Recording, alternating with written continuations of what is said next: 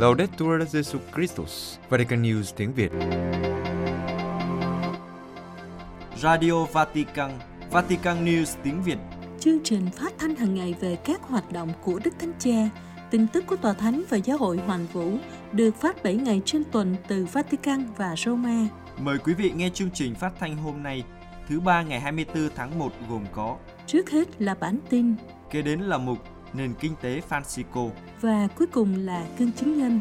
Bây giờ kính mời quý vị cùng Văn Cương và Xuân Khánh theo dõi tin tức. Đức Thánh Cha Francisco nói, linh mục và nhà truyền giáo đáng tin không nhờ chiếc áo nhưng bởi sự chân thật. Vatican, hôm 21 tháng 1, gặp gỡ các chủng sinh thuộc các nước truyền giáo đang theo học tại chủng viện Urbano ở Roma. Đức Thánh Cha mời gọi họ cởi bỏ mặt nạ và trở nên như Chúa Giêsu, đáng tin cậy vì sự hòa hợp giữa điều người công bố và điều người làm, ra khỏi chính mình để gặp gỡ người khác và cởi mở đối thoại. Chủng viện Upano được Đức Giáo hoàng Upano thứ 8 thành lập vào năm 1627 để đào tạo linh mục cho các lãnh thổ truyền giáo. Trước hết, Đức Thánh Cha nói rằng để là những nhà truyền giáo gần gũi Thiên Chúa và tha nhân thì cần can đảm sống chân thật. Ngài nhấn mạnh, không cần mang mặt nạ, hãy trình bày bản thân với người khác mà không cần gương soi, nhưng như chúng ta là, với những giới hạn và mâu thuẫn của chúng ta, vượt qua nỗi sợ bị đánh giá bởi vì chúng ta không tương ứng với một hình mẫu lý tưởng, thường chỉ tồn tại trong tâm trí chúng ta. Đức Thánh Cha nhắc rằng chúng ta là những nhà truyền giáo đáng tin cậy, không phải vì trang phục hay thái độ bên ngoài, mà là vì phong cách đơn giản và chân thành. Và đây là lý do tại sao Chúa Giêsu đáng tin cậy. Tiếp đến, nhà truyền giáo phải có khả năng đi ra khỏi chính mình. Đức Thánh Cha giải thích bởi vì đời sống đức tin là một cuộc xuất hành liên tục, đi ra khỏi những kế hoạch trí tuệ của chúng ta, khỏi sự bao vây của những nỗi sợ hãi, khỏi những sự chắc chắn nhỏ nhoi làm chúng ta yên tâm. Nếu không, chúng ta có nguy cơ là tôn thờ một vị Thiên Chúa chỉ là sự phóng chiếu các nhu cầu của chúng ta và do đó là một thần tượng và không trải qua những cuộc gặp gỡ đích thực ngay cả với những người khác. Cuối cùng, chúng ta cần mở lòng đối thoại với Thiên Chúa trong cầu nguyện. Đó cũng là một cuộc xuất hành khỏi bản ngã của chúng ta để chào đón người và đối thoại với tha nhân.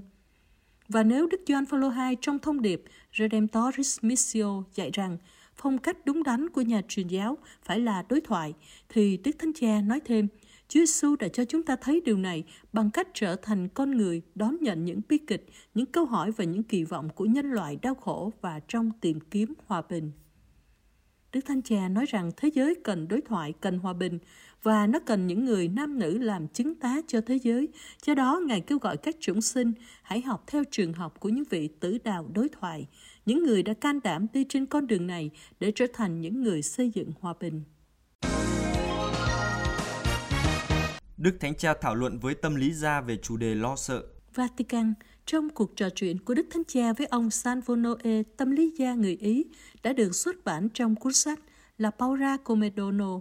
lo sợ là một ân ban. Đức Thánh Cha cho biết có những lúc khi phải đưa ra quyết định, Ngài cũng sợ sai lầm, và trong trường hợp này, sự lo sợ giúp cân nhắc cẩn thận những quyết định, nhưng lo sợ quá mức thì không phải là Kitô hữu. Ông Savonoe đã gặp Đức Thánh Cha ở nhà trọ Thánh Marta. Ở khu nhà này có treo tấm bảng với hàng chữ cấm than phiền. Đây cũng là tựa đề cuốn sách nổi tiếng của tâm lý gia. Khi thư chuyện với Đức Thánh Cha, ông Noe bày tỏ muốn viết một cuốn sách nói về sự lo sợ và xin Đức Thánh Cha đóng góp và Ngài đồng ý. Trong cuốn sách, sự lo sợ như một ân ban của tâm lý gia Noe, Đức Thánh Cha kể lại những suy nghĩ, lo sợ và cảm giác của Ngài trong những năm triều đại giáo hoàng, bắt đầu từ khi Ngài được bầu chọn. Ngài nói, có những lúc khi phải đưa ra quyết định, tôi cũng sợ sai lầm. Và trong trường hợp này, lo sợ giúp tôi cân nhắc cẩn thận những quyết định, cách thực hiện và những điều khác. Đôi khi tôi cũng sợ sai lầm, nhưng sợ quá mức thì không phải là kỳ tố hữu. Trong cuộc nói chuyện, Đức Thánh Cha cũng tiết lộ, chính vì muốn được tự do và tránh nỗi sợ mà Ngài chọn sống ở nhà trọ Thánh Marta. Thực tế, chọn sống ở tòa nhà này, Ngài có thể dùng bữa và ngồi bàn chung với người khác.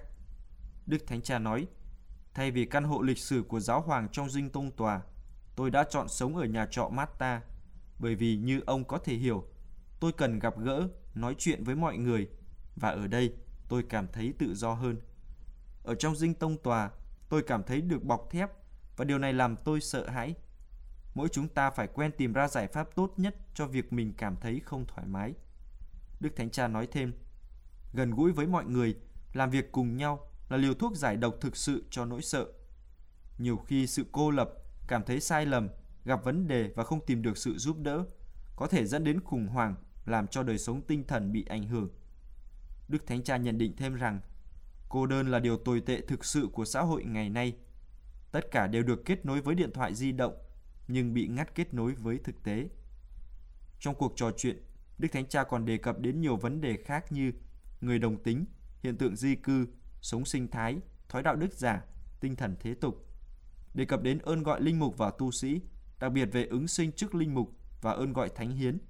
Đức Thánh Cha đề nghị khi bắt đầu xem xét một ơn gọi, cần phải nhìn đến mọi khía cạnh về tâm lý, các tương quan cá nhân của ứng sinh. Bởi vì thà mất một ơn gọi còn hơn mạo hiểm với một ứng sinh không chắc chắn. Đức Thánh Cha mời gọi mọi người quan tâm hơn đến các bệnh nhân phong. Vatican Đức Thánh Cha gửi sứ điệp đến hội nghị chuyên đề lần thứ hai về bệnh Hansen, hay còn gọi là bệnh phong, diễn ra trong hai ngày 23 và 24 tháng 1 năm 2023. Trong đó, Ngài nhắc mọi người đừng quên những người mắc phải căn bệnh lâu đời này, đồng thời mời gọi xã hội quan tâm hơn nữa đến họ về mặt tinh thần và chăm sóc y tế. Hội nghị chuyên đề có chủ đề Không để ai lại đằng sau, được tổ chức vài ngày sau Ngày Thế giới Bệnh phong lần thứ 70. Ngày Thế giới Bệnh phong do Raúl Folero khởi xướng từ năm 1953 nhằm nâng cao nhận thức cộng đồng về một căn bệnh mà nhiều người cho rằng không còn trong xã hội. Trong sứ điệp gửi đến các tham dự viên của hội nghị, Đức Thánh Cha cảm ơn họ vì sự dấn thân dành cho những người bị ảnh hưởng bởi bệnh phong, thường bị xã hội bỏ quên. Theo Đức Thánh Cha, họ chính là những người Samari nhân hậu cúi xuống chăm sóc những người yếu đuối và phục hồi quyền cũng như phẩm giá bị phủ nhận của những bệnh nhân này. Đức Thánh Cha nhắc lại bệnh phong là một trong những căn bệnh lâu đời nhất của lịch sử loài người.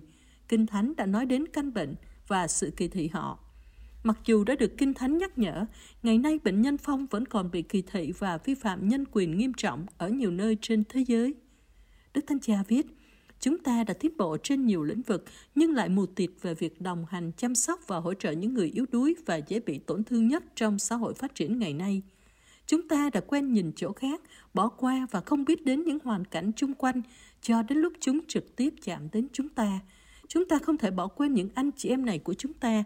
Chúng ta không được bỏ qua căn bệnh này. Thật không may, căn bệnh vẫn còn ảnh hưởng đến nhiều người, đặc biệt là trong những hoàn cảnh xã hội khó khăn.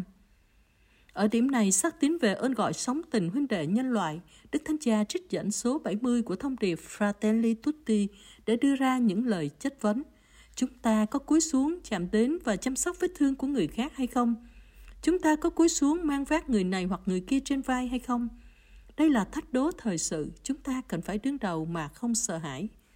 Vì thế, theo Đức Thánh Cha, Ngày Thế giới Bệnh phong là dịp để mọi người nhìn lại các mô hình phát triển, dám lên tiếng tố cáo và cố gắng sửa chữa sự phân biệt đối xử mà các mô hình này gây ra. Đây là cơ hội tốt để canh tân sự dấn thân xã hội nhằm xây dựng một xã hội hòa nhập, không ai bị gạt ra bên lề. Cuối sứ điệp, Đức Thánh Cha biểu lộ sự gần gũi với những ai đang đau khổ vì bệnh phong và khích lệ mọi người tiếp tục nâng đỡ tinh thần và y tế cho các bệnh nhân. Đặc biệt, các cộng đoàn Kitô phải đi đầu trong sự dấn thân toàn diện đối với các bệnh nhân. Ngài chúc lành và cầu nguyện cho các tham dự viên của hội nghị, các bệnh nhân phong, gia đình của họ và tất cả những ai quan tâm, yêu thương, chăm sóc bệnh nhân. Các cuộc xung đột sẽ không ngăn được chuyến viếng thăm của Đức Thánh Cha tại Nam Sudan. Nam Sudan các giám mục công giáo ở Nam Sudan chào đón chuyến viếng thăm sắp tới của Đức Thánh Cha như một phúc lành trong một năm khó khăn – và tin rằng tình hình căng thẳng xung đột tại quốc gia này không ngăn cản được chuyến viếng thăm của Ngài. Chuyến viếng thăm Nam Sudan của Đức Thánh Cha từ ngày mùng 3 đến mùng 5 tháng 2 được gọi là cuộc hành hương đại kết vì hòa bình đến các miền đất và dân tộc Nam Sudan. Đồng hành với Đức Thánh Cha trong chuyến thăm Nam Sudan sẽ có Đức Tổng giám mục Anh giáo Justin Webby của giáo phận Canterbury và mục sư Greenshell, người điều hành đại hội đồng của giáo hội Scotland các vị lãnh đạo tôn giáo đã bày tỏ mong muốn đến thăm quốc gia trẻ nhất thế giới, nơi các kỳ tố hữu chiếm đa số.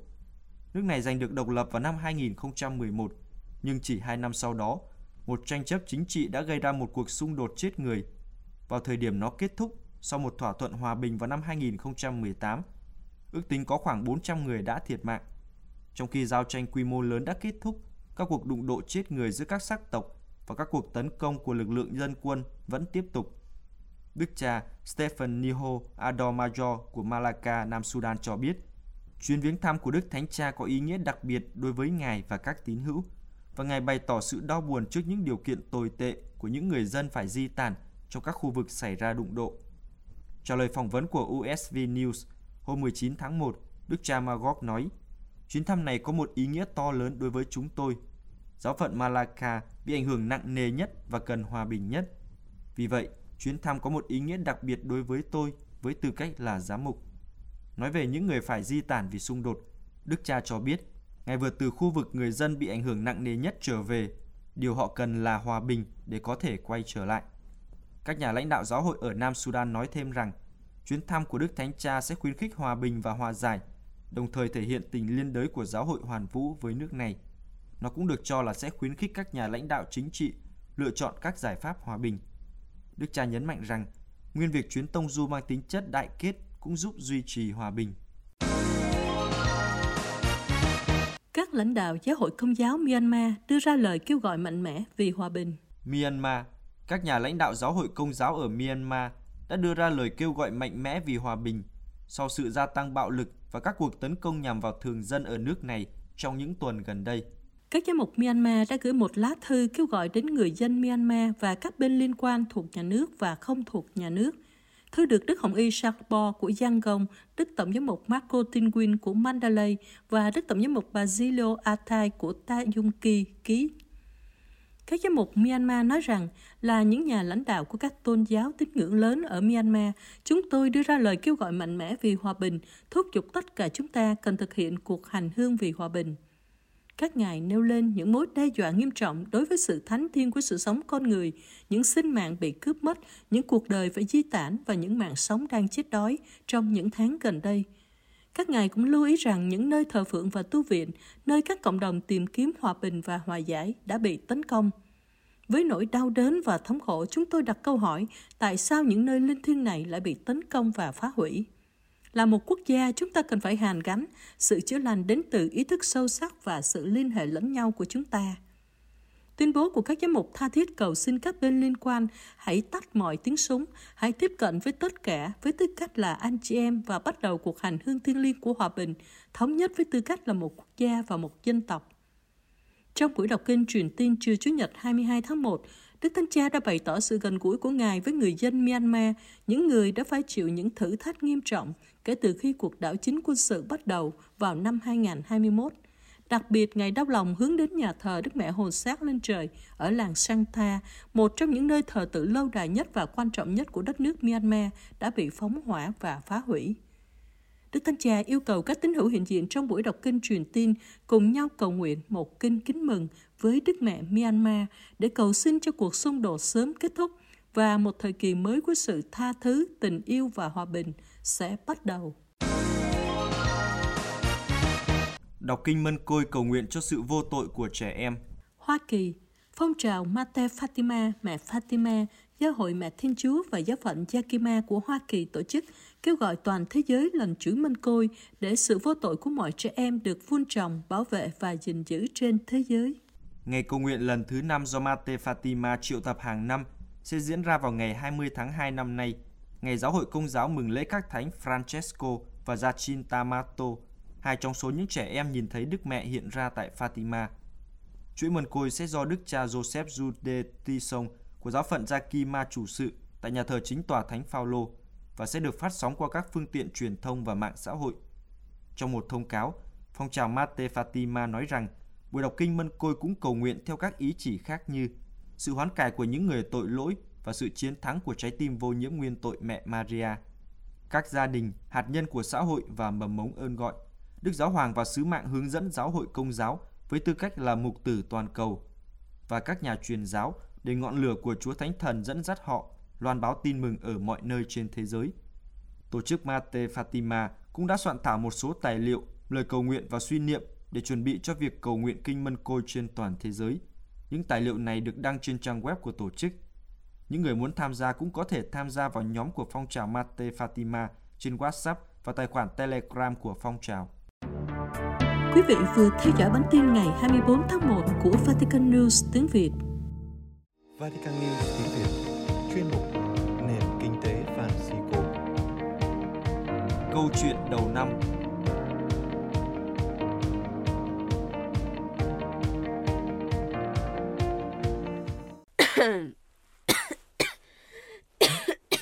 mới Tết chưa ăn được cái hạt dưa nào mà đã ho như thế này rồi. Mệt quá. Bánh chưng, bánh tét thì chưa thấy. Mà giờ này vẫn phải đi học. Nhưng mà không sao đâu, mình tin chắc là hôm nay thầy sẽ không dạy học đâu. Mà chủ yếu là gọi mình lên đây để lì xì đấy mà. Mình biết là thầy tử tế lắm. Chúc mừng năm mới bạn trẻ nha. À, chúc mừng năm mới thầy nha. Mùng 1 Tết cha, mùng 2 Tết mẹ, mùng 3 Tết thầy, mà hôm nay mới mùng 2 à, ngày mai con bận rồi cho nên hôm nay con phải tới Tết thầy trước. Đầu năm đầu tháng Roma chẳng có bánh chưng, chẳng có bánh tét, cũng không có mứt cái hạt dưa gì hết. Thôi con có chai rượu con Tết thầy, coi như biếu thầy để thầy uống cho ấm lòng mùa đông thầy nha. Ừ, kỳ này à, Roma cũng hơi lạnh rồi đó. Cảm ơn bạn trẻ nha. Thầy lì xì bạn trẻ luôn này. Wow, con tin chắc là thế nào thầy cũng lì xì cho con mà. Thì cái, cái thầy lì xì cái gì mà nó dày cộm thế này thầy? 10 cái vé xe buýt á, mỗi vé 100 phút là được 1.000 phút. Đúng là thầy mà. Tử tế là có đầy. Cái này đúng là thực tế. Cho giờ mà thầy lì xì con hai đô thì con không biết phải làm gì luôn á. Thấy không? Cái này là chứng tỏ là thầy rất là tử tế đúng không? Con biết mà, con nói nãy giờ rồi thầy tử tế là có đầy. Cho nên là tử tế nó phải đi đến cái mức độ là hôm nay Tết là mình chỉ tới chúc Tết nhau thôi. Không cần phải học hành gì hết. Vậy thôi con chào thầy con về nha. Chính xác, cảm ơn bạn trẻ nhá. Học hành gì giờ này? Nhưng mà Tết nhất thì cũng ngồi với nhau xíu, uống miếng trà, ăn miếng bánh xíu chứ. Thế mới nhân văn đúng không? Công nhận thầy cũng sống ảo dễ sợ luôn á. Mời con uống miếng nước ăn miếng bánh mà toàn là thấy không khí thôi. Thôi thì bắt đầu câu chuyện đầu năm xíu chứ có gì đâu. Lắm khi một sự khởi đầu có nghĩa là một sự ra đi đó. Cái gì mà cái gì mà mới đầu năm mà ra đi thầy? Không cái ra đi đấy không phải là không phải là ra đi mà là ra đi á. Lại nữa. Tức là có những cái hương lối đã được vạch sẵn này nhưng mà cũng có những cái hương lối mà buộc mình phải ra đi thì mới có thể hình thành nên những cái con đường để mình bước tiếp. Thôi thầy hỏi thăm con vậy đủ rồi thầy nhé. Con con con xin phép thầy con về đây chứ. Mới đầu năm đầu tháng thầy nói cái gì con chẳng hiểu gì hết trơn. Thầy tóm lại câu chuyện đầu năm của thầy là gì? Thì tiện thể nãy à, bạn trẻ khen thầy à, tử tế đó. Thì thôi thì bây giờ chúng ta nói câu chuyện về sự tử tế thôi. Ôi ơi, tưởng nói cái gì mới chứ. Nói về sự tử tế. Xưa rồi thầy ơi, tại vì tử tế hiện giờ hả, nó là một cái trend của giới trẻ hiện nay đó. Ủa thật thế á? Thầy không biết hả? Ủa thầy không biết luôn á? Ủa vậy bạn trẻ hiểu thế nào về sự tử tế á? Con thì cũng không có rõ cái định nghĩa lắm. Tại vì xu hướng mà thầy thì mỗi người một cái suy nghĩ, một cái quan điểm riêng. Nhưng mà con có đọc được một cuốn sách này nổi tiếng nè. Một tác giả của người Nhật. Để nhớ coi ông tên gì nha. Inamori Kazuo đúng không? Wow, hình như thầy cũng đọc rồi thì phải. Đúng rồi thầy ạ, à. đó là cuốn sách mà có tên là Con đường đi đến thành công bằng sự tử tế. Mình cũng chỉ mới nghe qua chứ chưa đọc kỹ lắm. Bạn trẻ thấy có điểm gì đáng suy nghĩ trong cuốn sách đó vậy? À, thì cái điểm đúc kết chính yếu của cuốn sách này á, nó nói về việc mà thay vì mình theo đuổi sự thành công mà thành công theo cái nghĩa là tối đa hóa lợi nhuận á thầy thì thay vì như vậy á thì mình hãy theo đuổi sự tử tế. Rồi sự thành công nó sẽ tự nhiên nó đến. Thầy thấy hay không? Thấy cách bạn trẻ diễn đạt nó tương cận với điều mà đức thánh cha francisco nói đó khi ngài nói đến sự tử tế. Ủa đức thánh cha francisco có nói đến sự tử tế giống vậy hả thầy? À đúng rồi đúng rồi. Con nhớ rồi. Hình như là có một lần ngài nói đến sự tử tế phép lạ của sự tử tế. Đúng thầy? Ừ, nay bạn trẻ đúng xuất sắc luôn á. Đức thánh cha mời gọi đặc biệt đến cái phép lạ của sự tử tế đó tức là một cái thái độ cần lĩnh hội. Vậy đó là ánh sao trong đêm tối và là sự giải phóng qua sự thô lỗ này, lo sợ đang thống trị thế giới này. Đức thánh cha cho rằng một người tử tế là người có thể tạo ra được môi trường sống lành mạnh và mở ra những lối nẻo cho những nơi mà sự giận dữ đã phá hủy, hay là những cái nơi mà sự vô cảm nó tạo ra những cái bức tường. Thì chính nơi đó sự tử tế giúp phá hủy những điều đó để xây bắt những cái nhịp cầu. À tới đây hình như là thầy lại đang muốn nói đến cái câu chuyện về sự vô cảm phải không thầy? Bạn trẻ hôm nay thực sự rất là nhạy cảm luôn á ha. Đầu năm đầu óc nó cũng mở ra chút thầy à. Sau mấy tháng đồng hành với chương trình nền kinh tế Francisco, có vẻ bạn trẻ ngày càng yêu mến thông điệp Fratelli Tutti thì phải. Ừm, còn phải nói nữa. Đầu năm thì thay vì à, thầy nói thì chắc à, thầy muốn mượn lời của Đức Thánh Cha đó. Như là một lời nhắn nhủ của người cha dành cho những người con trong gia đình vậy đó. Khoan khoan thầy, thay vì à, giờ nghe Đức Thánh Cha nói thì thầy đại diện Đức Thánh Cha thì để con ngồi ngay ngắn lại, con à, nghiêm túc nghe thầy nói. Như là người cha Như- nói với người con đúng không? Ừ, Đúng rồi thầy ạ.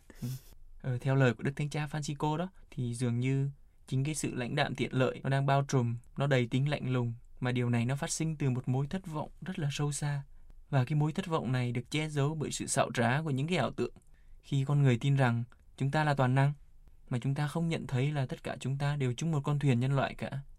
Thế rồi ảo tượng này chẳng quan tâm gì đến những giá trị cao cả của tình huynh đệ, rồi dẫn chúng ta đến một cái loại hoài nghi.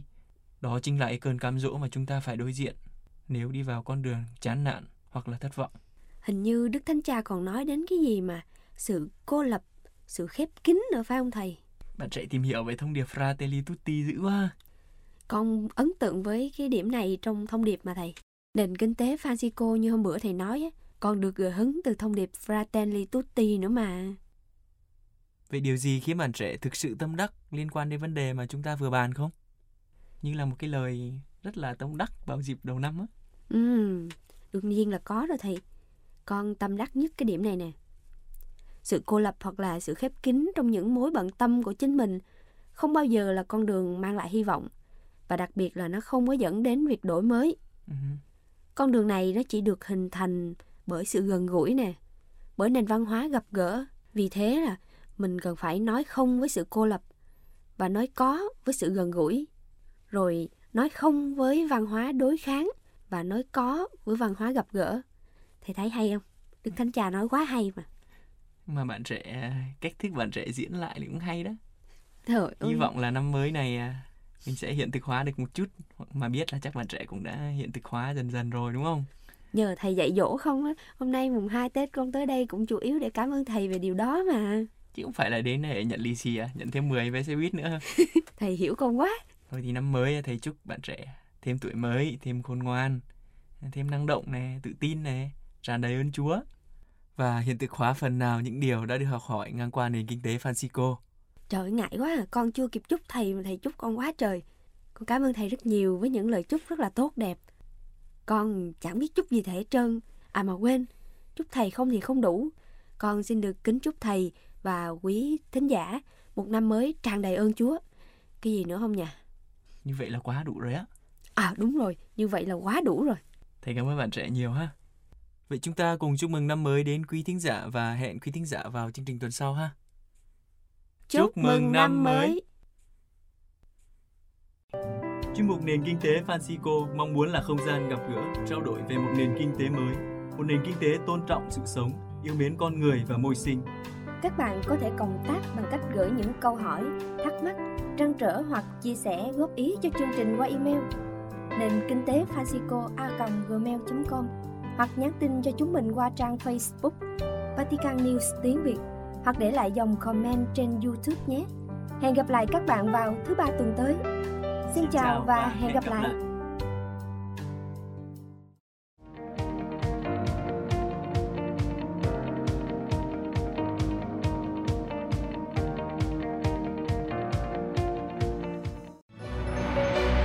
Vatican News tiếng Việt Chuyên mục Gương chứng nhân Cha Flor Maria Rigoni, tiếng nói của những người di cư và tị nạn. Cha Flor Maria Rigoni, linh mục người Ý, thuộc dòng Giovanni Battista Scalabrini, tiếng nói của những người di cư và tị nạn. Theo gương đấng sáng lập, Thánh Giovanni Battista Scalabrini dành cả cuộc đời phục vụ người di cư và tị nạn. Vào năm 1985, cha Flor Maria đến Mexico và sau đó đi khắp nơi trên thế giới để giúp đỡ những người di cư. Hiện cha đang chỉ đạo các hoạt động xã hội của Liên đoàn Scalabrini ở Colombia. Trong 53 năm linh mục, cha đã hiện diện ở châu Âu, châu Á và châu Mỹ. Trong một cuộc phỏng vấn vị linh mục lớn tuổi chia sẻ về cuộc đời và ơn gọi phục vụ những người di cư và tị nạn. Cha Flor Maria sinh giữa thời chiến ở biên giới giữa Ý và Thụy Sĩ. Mẹ cha mang thai và cha đã chào đời rất khó khăn nên sức khỏe của cha không được tốt. Trong những năm truyền giáo ở châu Phi, cha thường xuyên bị sốt rét dẫn đến hôn mê, đến nỗi mọi người tưởng cha đã qua đời. Nhưng sau đó, cha lại hồi sức và tiếp tục phục vụ. Nói về điều này, cha khẳng định về ơn gọi truyền giáo của mình và xác tín rằng Chúa gửi cho cha một sự khó nào đó để cha đồng cảm với những người bé nhỏ. Những ai gặp cha đều nhận xét, cha là một người luôn mỉm cười, biểu hiện của sự khôn ngoan, xuất phát từ sự hiểu biết tuyệt vời về thân phận con người và lòng thương xót của Chúa. Cha tự nhận mình là người di cư, nhưng tự nguyện, không giống với những người di cư khác trong những thập kỷ qua, những người bị kết án di cư. Nói về ơn gọi truyền giáo, cha chia sẻ rằng cha được đánh động bởi hai bức ảnh do một linh mục tặng. Một bức mô tả một linh mục truyền giáo trên lưng ngựa ở Brazil và bức khác với hình ảnh một nhà truyền giáo đang ở trong hầm mỏ ở Bỉ. Chuyến đi truyền giáo đầu tiên của cha trên biển với công việc là trợ lý điện trên một con tàu. Cha và đoàn thủy thủ đến Nhật Bản và trải qua cuộc chiến Yom Kippur. Sau đó, do không thể di chuyển qua kênh Suez, con thuyền phải đi vòng qua châu Phi tổng cộng 8 tháng. Chuyến vượt biển là một trải nghiệm độc đáo đối với cha. Cha nói, các tu sĩ dòng tên dạy tôi thần học và triết học, và biển đã dạy tôi tất cả linh đạo mà hôm nay tôi có được. Biển là chiếc nôi, trong đó người ta có thể chạm đến sự vô biên của Chúa. Trong biển khơi, nơi mặt đất biến mất khỏi chân trời, người ta thấy trời cao, một bầu trời biết nói, biết giúp con người liên lạc với toàn thể nhân loại. Sau chuyến đi biển đó, cha tiếp tục đi những chuyến khác. Chuyến cuối cùng là chuyến cha rời Ý để đến Thái Bình Dương rồi cảng Chile. Cha ở Đức 10 năm, hầu hết thời gian dành cho người di cư đến lục địa châu Mỹ. Sau đó, cha đến châu Mỹ và ở lục địa này trong 39 năm. Lúc đầu, cha đến Mexico, vùng biên giới với Hoa Kỳ. Cha nói người di cư Mexico dạy cha niềm hy vọng. Chính những hoạt động giúp đỡ không mệt mỏi người di cư Mexico mà vào năm 2020, cha đã được Tổng thống Mexico trao giải thưởng quốc gia về nhân quyền và được đưa vào danh sách của 150 người đã để lại dấu ấn quan trọng trong quốc gia. Hành trình tiếp theo của cha là Colombia. Ở quốc gia này, ngoài trải nghiệm phục vụ người di cư, cha còn phải đối diện với nạn buôn người mà theo cha thực sự là một bi kịch. Cùng với các tu sĩ dòng Scalabrini làm việc cho người di cư dựa theo ba yếu tố chính: đón tiếp, đào tạo và lãnh thổ. Các tu sĩ tiếp nhận tất cả mọi người, không phân biệt tôn giáo và màu da, cung cấp cho họ các khóa học nghề để họ có thể làm việc trong thời gian ngắn. Sau đó là cung cấp cho họ các vật liệu cần thiết để họ có thể bắt đầu làm nơi trú ngụ đơn giản. Điều sau cùng là lãnh thổ, một nơi để người di cư có thể ổn định cuộc sống và cùng nhau xây dựng một tương lai chung. Trên vùng đất định cư này, cha Flor Maria cùng với các anh em trong dòng tiếp tục giúp họ xây dựng những lớp học. Theo cha, đây là một thực tế cần phải tiến hành để hướng đến tương lai. Về những khó khăn trong các hoạt động hỗ trợ người di cư, cha Flor Maria chia sẻ. Mệt mỏi, thất vọng có, nhất là khi việc mình làm không được nhìn nhận. Tuy nhiên, chúng tôi tiếp tục làm việc cùng với một sự dấn thân. Chúng tôi những tu sĩ Scalabrini không phân biệt tôn giáo, giới tính, màu da hay hệ tư tưởng chính trị. Điều quan trọng đối với chúng ta là con người và chúng tôi thêm tin mừng. Tôi sẽ tiếp tục miễn là Chúa ban cho tôi sức mạnh và bất cứ nơi nào cũng được. Tôi hy vọng tôi không phải là gánh nặng cho bất cứ ai.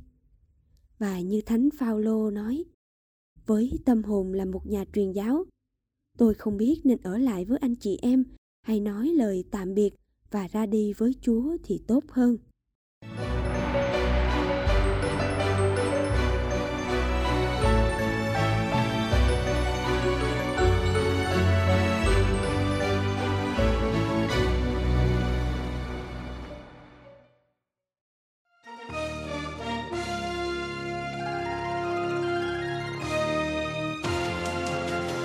Cảm ơn quý vị đã chú ý lắng nghe chương trình Radio Vatican của Vatican News tiếng Việt.